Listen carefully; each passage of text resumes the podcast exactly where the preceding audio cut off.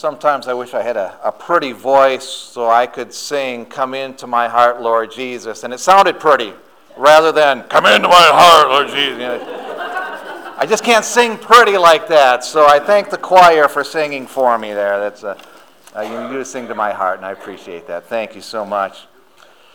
If you would turn to Genesis chapter 41 this morning, uh, we're going to continue with a story that we started last week. So let me take some time to set it up a little bit because you'll notice right at verse uh, 37, that's where we'll start this morning. Uh, Genesis uh, 41, uh, starting at 37, uh, it talks about this proposal pleased Pharaoh. So let me back up a little bit and talk about this proposal that is pleasing to Pharaoh. What has happened is uh, Joseph has been in, in prison for a little while now, and uh, he had in, interpreted a couple of dreams uh, in prison, and, and uh, the one guy got out, one guy got hanged, and then uh, Pharaoh had a couple of dreams. And these dreams uh, were well, they were a little threatening to Pharaoh, and he really wanted to know uh, what this was all about. And, and the dreams basically were uh, that there were two dreams that meant the same thing. Uh, in one of them, there was uh, seven cows that came up out of the Nile. That, that's kind of where they would graze back then. And, and then these uh, seven really thin, ugly, super ugly cows came and ate them. And and after they ate the good cows, they were still really, really ugly, and, and this was bothering uh, Pharaoh. And he had another dream with, uh, with uh, some grain, and, and so uh, he wanted to know what this was about, but nobody could tell him. None of his wise men, none of his uh, magicians could tell him what it meant. And, and so then the cupbearer is the guy that got out uh, from prison with Joseph, he said, Oh, wait a minute, this guy, uh, this Hebrew man in, in prison, uh, he can interpret dreams. We, I saw him do this. And, and so uh, the, the Pharaoh said, Well, get this guy quickly and have him come to me. And, and uh, Joseph interprets the dreams. And he says, Here's what they mean there will be uh, seven years of, of great plenty. Those are the seven fat cows. There's going to be great years. but then there's going to be seven uh, years of famine, and they're going to be really bad years of famine, so bad that we're not even going to remember uh, about the good years. It will just wipe us out uh, completely. So, what you need to do is find somebody that you can appoint that will, during the good years, uh, store grain in several different places. And, and he told them, you know, how much grain to, to store so that when we get to the seven bad years, we can continue to eat. And so that is the proposal that uh, Joseph had mentioned to Pharaoh. And that's where we'll pick up the story then. Genesis chapter 41, beginning at verse 37. This proposal pleased Pharaoh and all his servants. And Pharaoh said to his servants, Can we find a man like this in whom is the Spirit of God? Then Pharaoh said to Joseph, Since God has shown you all this, there is none so discerning and wise as you are. You shall be over my house, and all my people shall order themselves as you command. Only as regards the throne will I be greater than you. And Pharaoh said to Joseph, See, I have set you over all the land of Egypt. Then Pharaoh took his signet ring from his hand and put it on Joseph's hand, and clothed him in garments of fine linen, and put a gold chain about his neck. And he made him ride in the second chariot, and they called out before him, Bow the knee. Thus he set him over all the land of Egypt. Moreover, Pharaoh said to Joseph, I am Pharaoh and without your consent, no one shall lift up hand or foot in all the land of Egypt. And Pharaoh called Joseph's name Zaphenath Paneah, and he gave him in marriage to Asenath, the daughter of Potiphera, priest of On. So Joseph went out over the land of Egypt. Joseph was 30 years old when he entered the service of Pharaoh, king of Egypt. And Joseph went out from the presence of Pharaoh and went through all the land of Egypt. During the seven plentiful years, the earth produced abundantly. And he gathered up all the food of these seven years which occurred in the land of Egypt and put the food in the cities. He put in every city the food from the fields around it, and Joseph stored up grain in great abundance, like the sand of the sea, until he ceased to measure it, for it could not be measured. Before the year of famine came, two sons were born to Joseph. Asenath, the daughter of Potiphera, priest of On, bore them to him. Joseph called the name of the firstborn Manasseh for he said, God has made me forget all my hardship and all my father's house. The name of the second he called Ephraim, for God has made me fruitful in the land of my affliction. The seven years of plenty that occurred in the land of Egypt came to an end, and the seven years of famine began to come. As Joseph had said, there was famine in all the lands, but all the land of Egypt there was bread. When all the land of Egypt was famished, the people cried to Pharaoh for bread. Pharaoh said to all the Egyptians, Go to Joseph. What he says to you, do. So when the famine had spread over all the land, Joseph opened all the storehouses and sold to the Egyptians, for the famine was severe in the land of Egypt. Moreover, all the earth came to Egypt, to Joseph, to buy grain, because the famine was severe over all the earth the word of the Lord.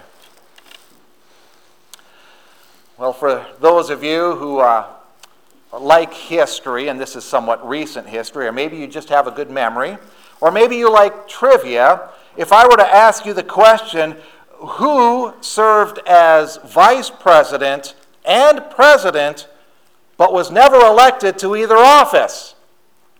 And many of you could answer Gerald Ford never elected as vice president or president. He was a senator from Michigan and a long time senator, actually, and, and the vice president resigned under uh, President Nixon. And uh, in fact, uh, the history books tell me that President Nixon didn't even really like Ford that much. But his advisors kind of put Ford uh, as the only guy he could choose because they knew he was the man that could get uh, approval from the people he needed approval from. That both the Democrats and the, and the Republicans would approve uh, Ford, even though Nixon didn't really want him, but, but they just wanted this over quickly. And so uh, Ford became the vice president. Well, less than a year later, President Nixon himself resigned from office, and all of a sudden, now Vice President Ford is, is the President of the United States. And here's the thing about Gerald Ford he had been serving uh, for a long time. In fact, as he was voted senator for that last term, he told his wife, "This I'm going to retire after this term." And then when he was made vice president, he told his wife, "Well, this will be a good way to end my political career as vice president." And even before he moved into the vice president's uh, residence, uh, he was told, uh, be ready, because there's some things that are going to happen and, and things are going to change quickly, and you might be president. And within a year, he was president. This unlikely guy who wasn't even really seeking that office becomes president. And when we look at this passage, we see in another way here's this unlikely guy not really seeking this position of power, but it comes his way. And he has to be ready for what's there. It's, it's Joseph. He's been in prison for a few years now, but he gets a huge promotion from prisoner to second in the land. And in fact, uh, the Pharaoh, he didn't do a whole lot. He kind of put everything on Joseph. And, and we see that uh, Pharaoh, uh, after these dreams that he had, uh, spoke with Joseph, who had interpreted the dreams. And to Pharaoh's credit, he didn't hold any prejudice against Joseph. Now, Joseph is a Hebrew man which is one strike against him. Also, Joseph had just given him bad interpretations of this dream Uh, the interpretations were good, but what he was saying was bad. We're going to have a horrible famine. And usually, from the Pharaoh, that would mean, well, get him out of here. He has nothing good to say. But Pharaoh understood uh, that these dreams were threatening, even to him. And so he didn't hold any prejudice against Joseph. In fact, he did just the opposite. He said, Who can we find that has God's Spirit like this? This kind of wisdom can only come from God. And, and interestingly enough, this is only the second mention of God's Spirit in Genesis. The first one was all the way back in creation, in, in chapter 1, verse 2. But wisdom is one of the gifts of God's Spirit. And Pharaoh notices this, this and he says, Who is like this? And he, then he answers his own question in verses uh, 39 and 40. Joseph is our man. Joseph is the guy we have to go with. And I'm going to put him uh, above everybody except me. And that's only really regarding the throne. I'll just sit on the, the throne, but Joseph is really in charge of everything. It's, it's uh, a position uh, in the Middle East that would call the, be called the uh, vizier. And, and there's really no Hebrew word for that. But, but uh, the, the vizier, what, what, what does that mean? Well, I, I looked it up. Um, and what it means is I took a couple of different definitions. All government activities are under his control. All government activities. Uh, another says, There is no important state activity which does not relate to his authority. And if we can work through that double negative in that sentence, what he's saying is there's nothing that, that he can't control. Anything of any importance at all, and, and you notice that Pharaoh mentions that a little bit later on. Anything anybody does, they have to go through you. And so uh, Joseph gets this huge promotion.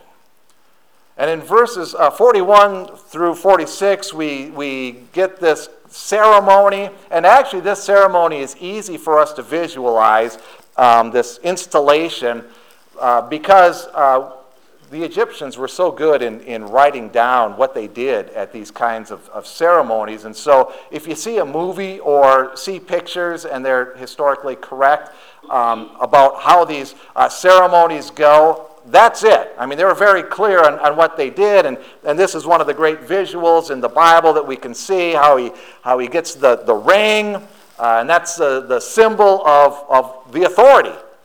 He's got the authority of Pharaoh himself with this ring, and, and he gets the, the chariot of the second in command.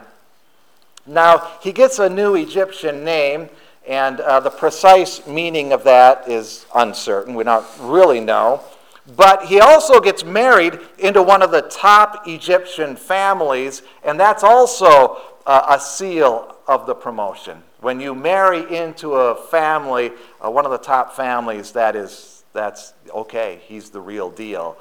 And uh, Asenet, or Aseneth, it depends on uh, your translation of, of the Bible there, uh, is just really a, a good Egyptian name. Um, it it kind of conveys this this is a good woman.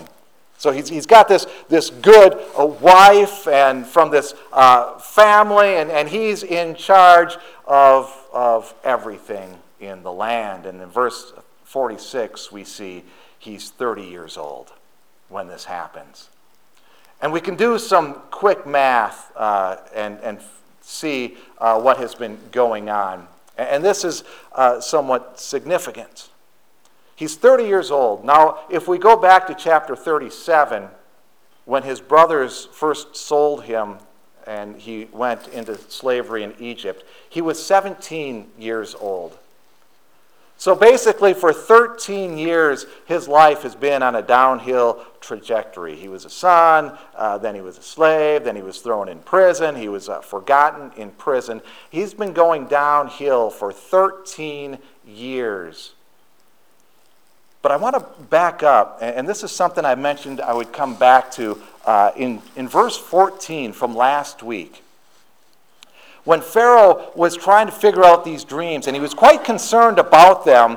And, and he sent and he called for Joseph, knowing that, that Joseph uh, had interpreted dreams. And, and it says they, they quickly brought him out of the pit and, and they shaved him and they put clothes on him. And, and you think about this. Now, these people, they wanted to get Joseph in front of Pharaoh as quickly as they could. Pharaoh was upset. And so uh, they, they shaved him, put these clothes on him, and you think, well, how long uh, would have this taken? Especially if they're trying to do this really fast. Uh, m- maybe an hour? Maybe? From the time they went and got him and cleaned him up and brought him in front of Pharaoh to interpret the dreams. Maybe an hour. But the point is this God had Joseph stalled out, basically, for 13 years and in one hour or less, everything changed. Everything changed. It happened so quickly. And we notice how God is moving here. 13 years of preparation, and then one hour, everything changes. It's this reminder that we're always to be ready. We don't know what God has in front of us. And everything can change in a heartbeat. It's almost like an astronaut who studies for years and years to be an astronaut, and they train, and, and they're given their assignments of when they're going to go in space, uh, years sometimes, but certainly many months before they actually go into space. This would be almost as though uh, all of a sudden uh, an astronaut who's, who's studying and doing his thing is told, Oh, we're going to send a rocket in one hour. By the way, you're on it. Be ready. That's kind of what happened to Joseph here. 13 years, and all of a sudden, in one hour, you're leading the nation. And so Joseph now is in charge. And we see then in verses 47 through 57 that the dreams and the interpretation of the dreams happen. Uh, 47 through 49 are, are the good years. And notice that that kind of goes by quickly. And in the Hebrew, you notice it. The, the language indicates kind of this, this quickness or this brevity about it. Time is flying by. It's kind of that saying time flies when you're having fun. And they were having fun. Things were good. And crops were growing and they were storing things, and it went pretty quickly. And also notice this in verse 49. There's that phrase in there, like sand of the sea. He had stored up grain in great abundance, like the sand of the sea.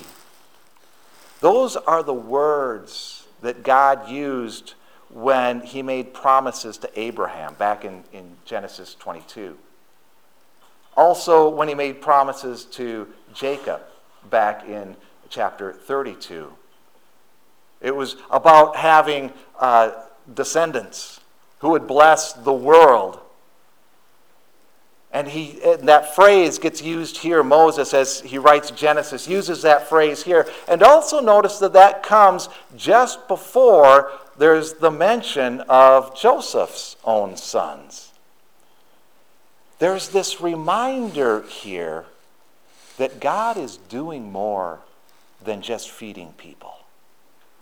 It's a great blessing that He's going to keep these people alive through the famine, but this phrase is thrown in to remind us that God remembers these promises, that there will be this person later on who will be a blessing to the whole world, the, the Messiah. God is doing far more than feeding people, as great and wonderful as that is. He's fulfilling promises and bringing that promised one along. And so Joseph, as I mentioned, has these sons then uh, Manasseh, the first one, which basically means uh, making to forget, is, is uh, the definition, I guess, of that word. Uh, but, and, and Joseph recognizes that. Manasseh, for God has made me forget all my hardships and all my father's house. And then uh, the second name in verse uh, 52, Ephraim, which basically means uh, fertile land or pasture land, or perhaps making fruitful, depending on how you want to use it. And Joseph actually uses it both ways uh, when he says, For God has made me fruitful in the land of my affl- uh, affliction.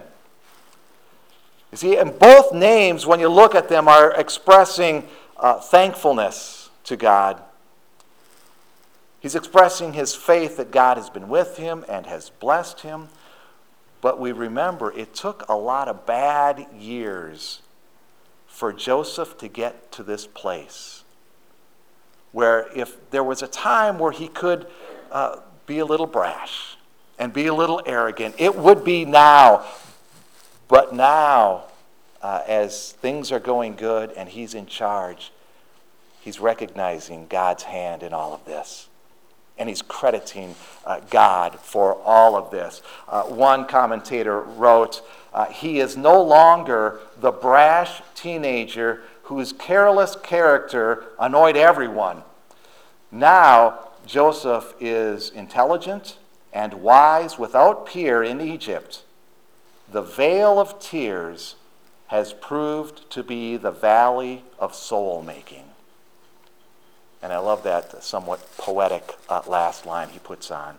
The vale of tears has proved to be the valley of soul making. Joseph is now deep enough into God that even when things are going great and people are bowing down to Joseph, he's recognizing God's hand in his life. And in verse 54, we see everything happen just like Joseph said it would. Or another way to say that, it's happening as God had determined it would. And then we get to the famine. The famine starts, and, and the description of the famine, as, as you look at it, is uh, terse and uh, repetitive. Just uh, notice the word famine in there, starting at verse 54. Seven years of famine. And then later on, there was famine in all the lands. Verse 55, the, Egypt was famished. Uh, verse 56, the famine had spread over the land, and later on, the famine was severe. In verse 57, the famine was severe, it, just repetitive, and, and uh, as I mentioned, somewhat terse, and it just highlights the seriousness of this famine. It really is bad. As bad as Joseph said it was going to be, very severe over all the earth. And I also want to go back to something from a few weeks ago before we move forward, because the famine's going to get talked about uh, for a few chapters here. Much of what happens in the next few chapters is uh, taking place during the famine. But if you go back to chapter 40, verses 14 and 15, what was happening there is that's when Joseph was interpreting the dreams of the cupbearer. And he told the cupbearer, he said, Now, when this happens, because you are going to get your job back and you are going to put a cup into Pharaoh's hand, and when you do that, I want you to remember me and get me out of this house. Get me out of this pit. I should be back in the land of the Hebrews. That's where I was stolen from. That's where I should be. So get me out of this house. And when you think about it, if the cupbearer had remembered Joseph right away and had him released, where would Joseph be right now?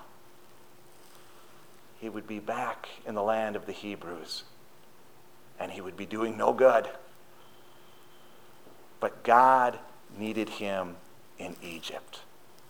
God kept him in Egypt because God had a plan much bigger than Joseph could even imagine.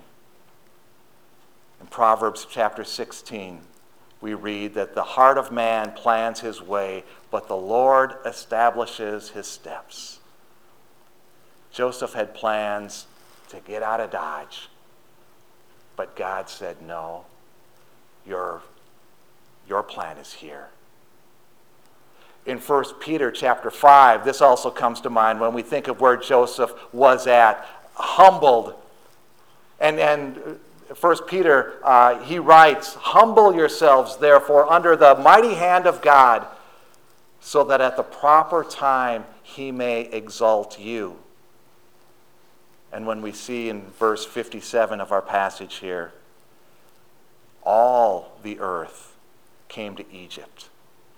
All the earth was coming to Joseph. The Lord was exalting Joseph after humbling him those 13 years. But now Joseph is needed, and all the earth is coming to him. It reminds me of a, a story and I, have mentioned this in different contexts before. It's a, it's a pastor, and uh, he's, he's from the South. Uh, he's, he's, a PCA pastor, and uh, typically uh, there's not many, there's more now, but there's not many PCA uh, churches up north. It is growing. Uh, but what would happen a few years ago is many of the pastors that would go up there had to be from the south. This is where the pastors were coming from. And, and uh, so, this one pastor, uh, there was a call to serve a church up in Minnesota. And his whole family and his wife's family were uh, from the south. And, and uh, so he was praying through this call of going to Minnesota. And, and he's thinking, I'm going to have to move, you know, thousand miles away from my family. And, and let's face it, Minnesota's cold. And he doesn't know cold until he got, you know, get to Minnesota. And, and, and as he's praying about this, his prayer took on this tone of God, I really don't want to go. I want to serve you, but maybe there's a call down here where I can serve you. And he, praying through this one time, he said there was a thought in his head that uh, it, it, seemed like it was almost audible. It was so clear. And, and it was basically this God saying, Look, I went to the cross for you. I thought you could go to Minnesota for me. I think that is a great attitude to have. You know, sometimes we try to make sense of what's going on in life or our suffering in life at the time and it, it doesn't always work that way. But God is directing our steps. And we have to remember, He humiliated Himself to the point of the cross to die for our sins, that we may be exalted before the throne. He can present us faultless before the throne of God because he humbled himself on the cross. And he's directing our steps. And he has this all knowing plan that's bigger than anything we can even imagine. And when we think of the lengths that God went to for our salvation, how he humbled himself, sometimes I have to pause and think, you know, my temporary comfort isn't all that important. When I think of what you've done for me, I will serve you wherever I am. Because you see, God has us in a place. And in wherever that place is, or whatever condition we're in, that is where He wants us to serve. And He wants us to be ready. Keep growing in His Word because things can change in a minute. That's how He works. He may have you in a place and you're thinking, What are you doing putting me here this long? But it may change overnight.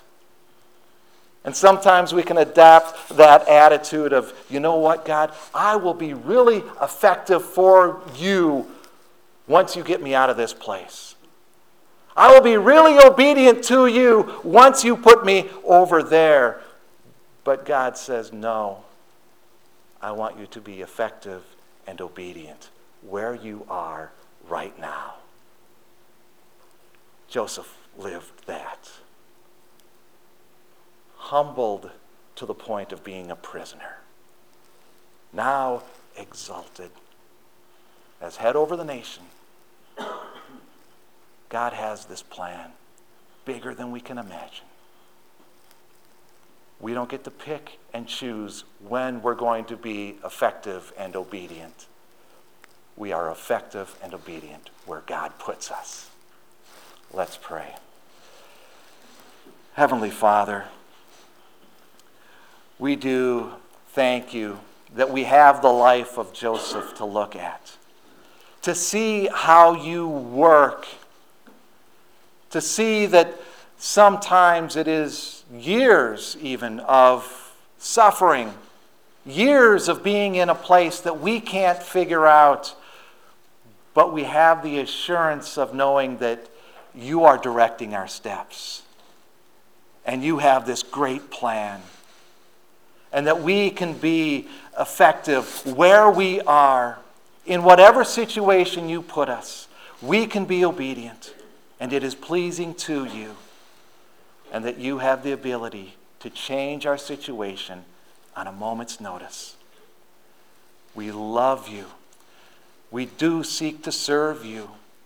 Help us in our walk that we will be obedient wherever we are, and that we will always remember that it was Christ's obedience on the cross that brought us our salvation, that we may be exalted. Heavenly Father, we exalt you with our lives through Jesus Christ. Amen. Now, if you will, turn to hymn 47. We'll stand and sing the first three verses of God Will Take Care of You.